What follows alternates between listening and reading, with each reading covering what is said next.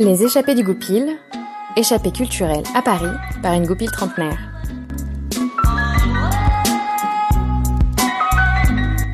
Échappée numéro 44, Pourquoi l'amour fait mal?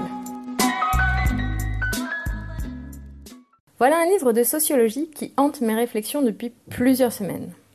Bien qu'assez aride, le texte permet de réfléchir à bien des sujets.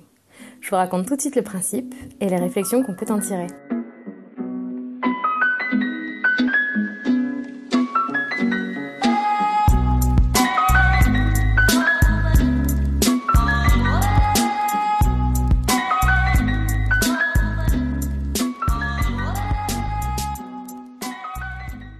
Pourquoi l'amour fait mal est une thèse sociologique sur le fait qu'il y ait une manière moderne d'aimer et de souffrir d'amour, en rupture totale avec le passé. Eva Illouz s'attache à dépeindre le portrait de l'individu contemporain, vous, moi, le commun des mortels, quoi, et, je cite la quatrième de couverture, de son rapport à l'amour ainsi que des pathologies qui lui sont associées, Incapacité de choisir, refus de s'engager, évaluation permanente de soi et du partenaire, psychologisation à l'extrême des rapports amoureux, tyrannie de l'industrie de la mode et de la beauté, marchandisation de la rencontre. Bref, tout un programme. Je me suis pour ma part concentrée sur la partie vraiment rencontre et relations.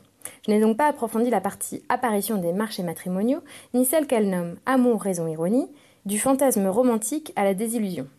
Mais il y a déjà matière à réflexion, vous allez voir.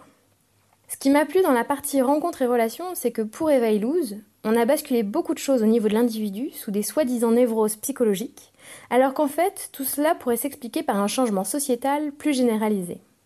Donc laissez tranquilles vos pauvres parents qui ont certainement clairement loupé quelque chose dans votre construction, mais qui, a priori, selon Illouz, ne sont pas les seuls responsables. La société moderne aurait grandement participé à ce que vous êtes. Avant d'attaquer, il faut qu'on soit bien d'accord. Je vais vous faire un résumé de certains points présentés dans la thèse d'Eva Illouz, du moins ce que j'en ai compris?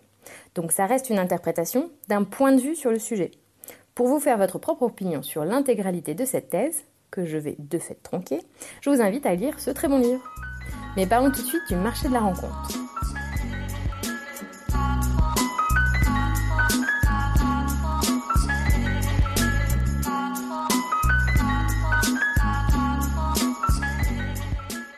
Pour la rencontre se fait désormais sur un marché, comme sur les marchés économiques. Il y a une offre et une demande dans les deux camps. Je vais m'attacher à faire une interprétation par le prisme des relations hétérosexuelles. D'une parce que c'est le prisme que je connais le mieux, et donc à travers lequel j'ai fait ma propre lecture d'Illouz.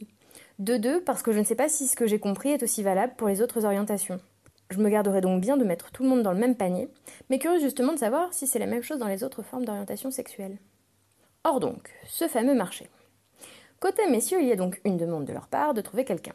Mais ce n'est pas sur la demande que je vais m'attarder, mais plutôt sur l'offre. L'offre, donc les femmes, est en quantité limitée en soi. Mais disons que ce qui fera la valeur, comprendre sur le marché, d'une femme aux yeux des demandeurs, c'est sa rareté. En effet, en économie, tout ce qui est rare est généralement cher et précieux. Bon, ok, les ânes à trois pattes avec un seul œil sont rares et n'ont pas vraiment grande valeur. Mais arrêtez de jouer au petit malin, j'ai dit généralement. Appliqué aux femmes, c'est finalement leur inaccessibilité qui les rend rares. En effet, plus le challenge pour séduire ces dames est grand, plus cela les rend désirables. Le fameux Fuis-moi, je te suis. Là-dessus, Illouz considère que cela peut venir d'un changement dans l'affirmation de la virilité, masculinité des hommes liés à la modernité. En effet, auparavant, l'homme travaillait et ramenait l'argent à la maison. Il était donc le garant du bien-être de la famille on pouvait établir la valeur d'un homme à son patrimoine. Or, avec l'arrivée des femmes sur le marché du travail, tout cela est basculé. En effet, on assiste désormais à des situations où, dans le couple, c'est la femme qui gagne plus que l'homme, et devient donc le premier fournisseur de la sécurité financière de la famille. Alors comment se valider dans cette société où l'argent n'est plus un validateur de la virilité? Ça reste un marqueur important du pouvoir économique, mais ce n'est plus l'apanage des hommes, et donc de la virilité, je dirais. Le nouveau validateur, c'est, selon Illouz, la séduction, qui rassure quant à sa virilité. Plus vous avez un fort pouvoir de séduction, plus vous êtes un bonhomme, un vrai, en gros. La femme devient un trophée de chasse, et vous vous doutez bien qu'il y a plus de prestige à tuer une panthère des neiges farouche plutôt qu'une bête poule de basse-cour qui vient vous picorer dans la main. Vous me voyez arriver.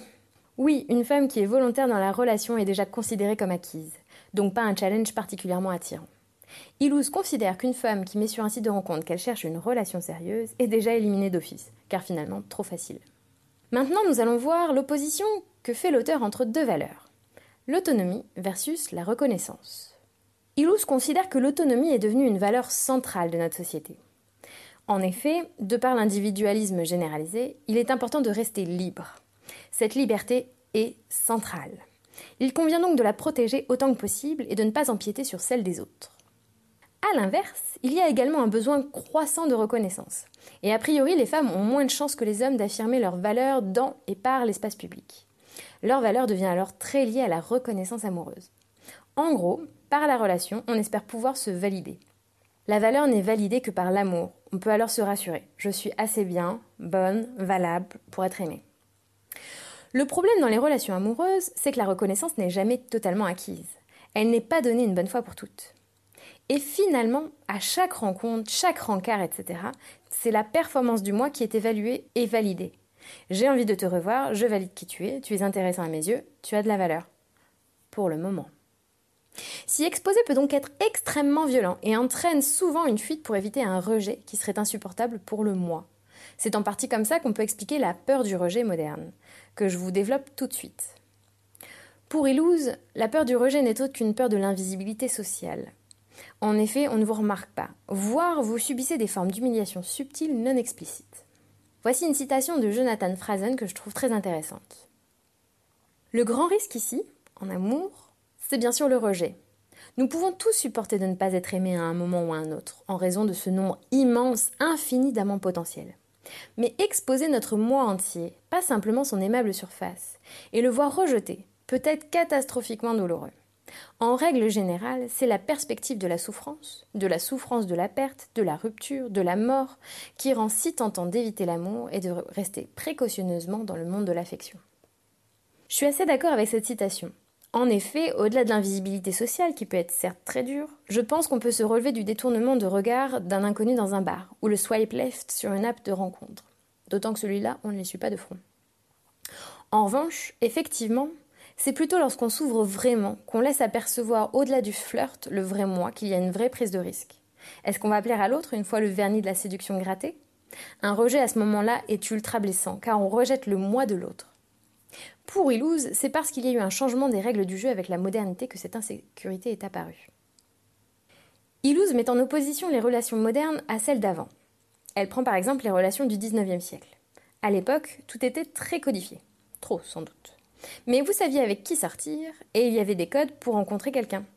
Et surtout, pas de remise en cause de la valeur de l'individu avec la relation. Par exemple, les femmes faisaient leur début dans le monde, souvent à l'occasion d'une soirée ou d'un bal. C'était une annonce officielle qu'elle cherchait quelqu'un pour se marier. Il n'y avait pas à cacher son besoin ou envie d'engagement, c'était naturel. Et cette recherche explicite d'un époux potentiel ne constituait une menace ni pour l'image que se faisait une femme d'elle-même, ni pour son autonomie.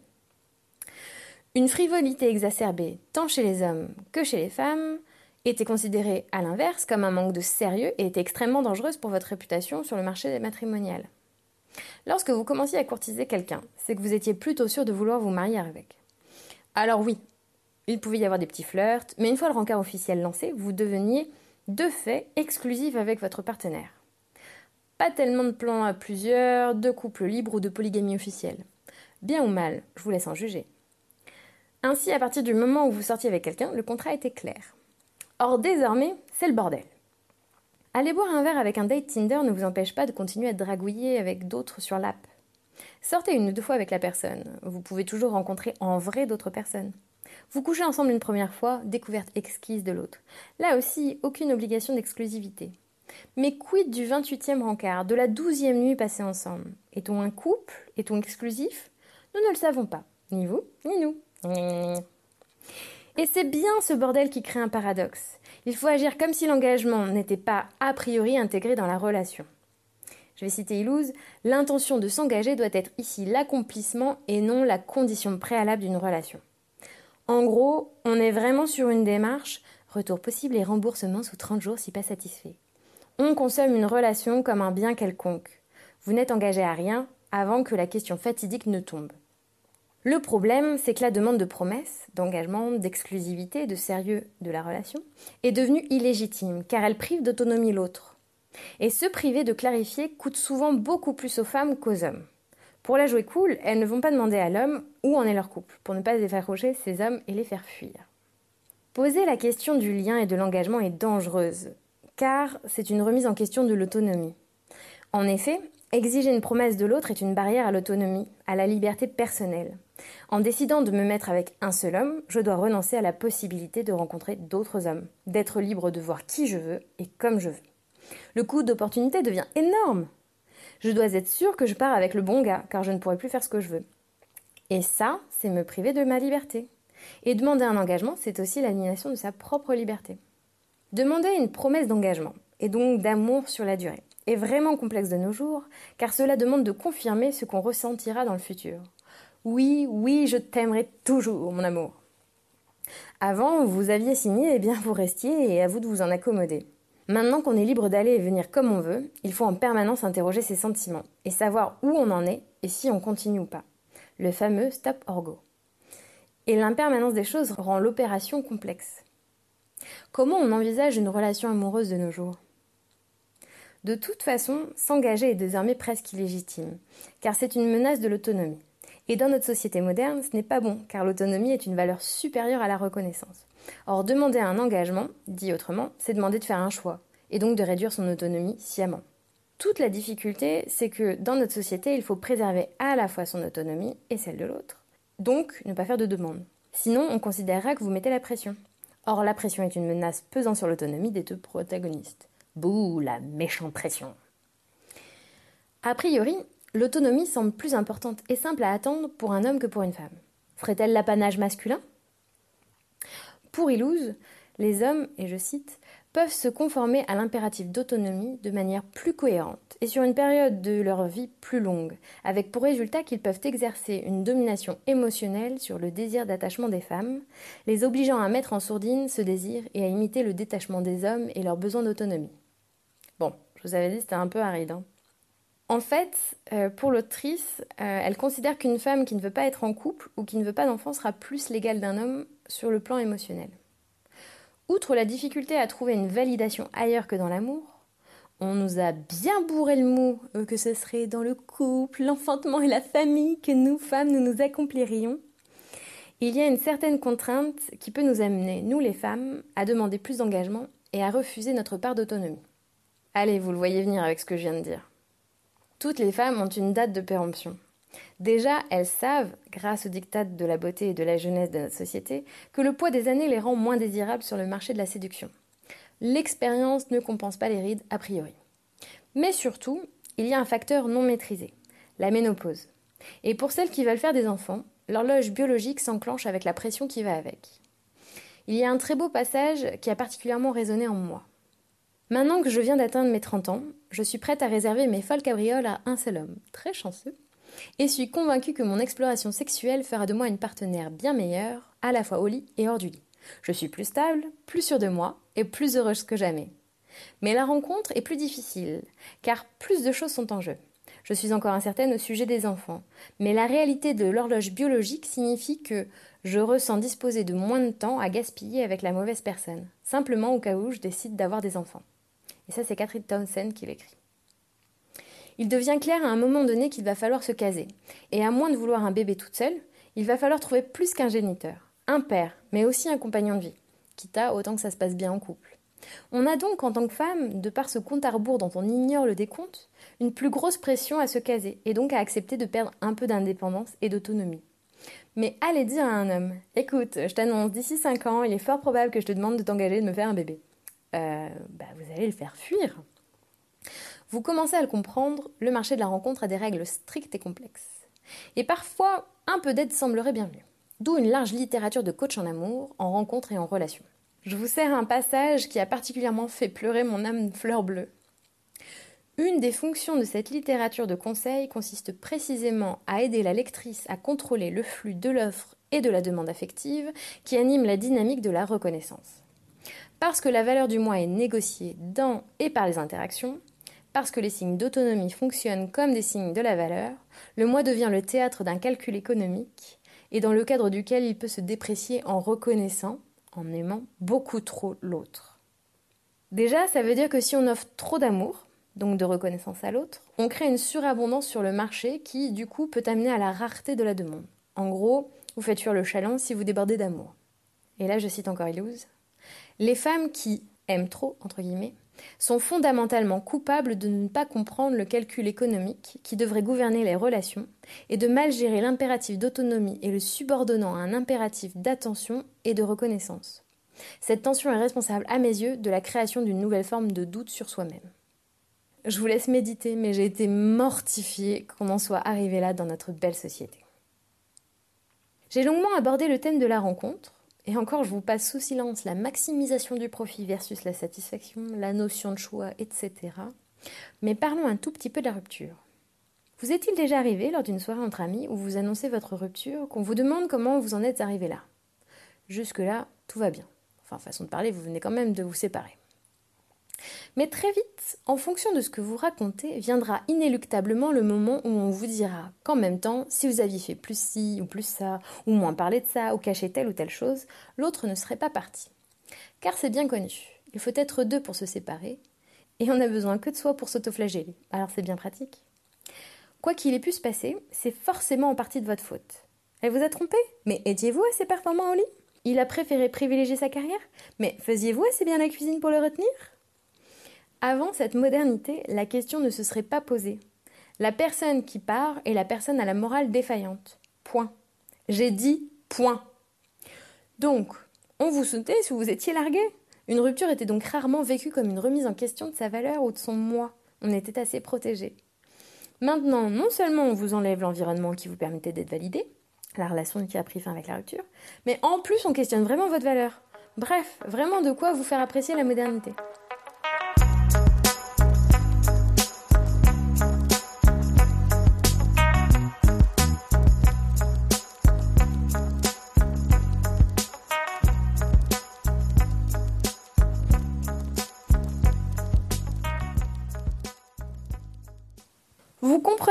Ma joie de vivre après la lecture de ce livre.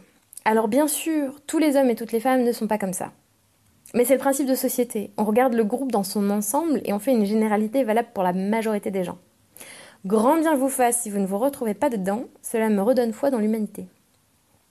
Pour ma part, j'ai effectivement dû faire face à l'incertitude au début d'une relation, sur son statut qui n'était plus aussi évident et entendu qu'à l'époque de mes parents, j'ai eu aussi cette trouille de devoir demander des comptes.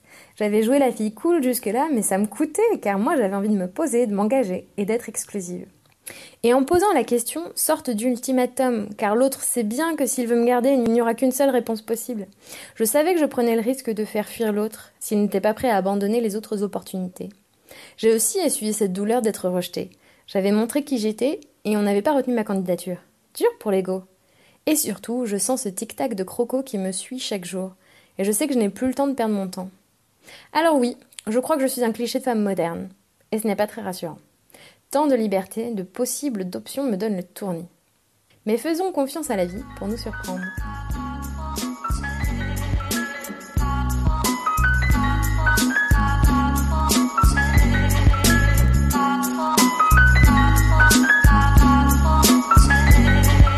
C'était les échappées du goupil. Vous pouvez me retrouver sur internet sur échappédugoupil.home.blog.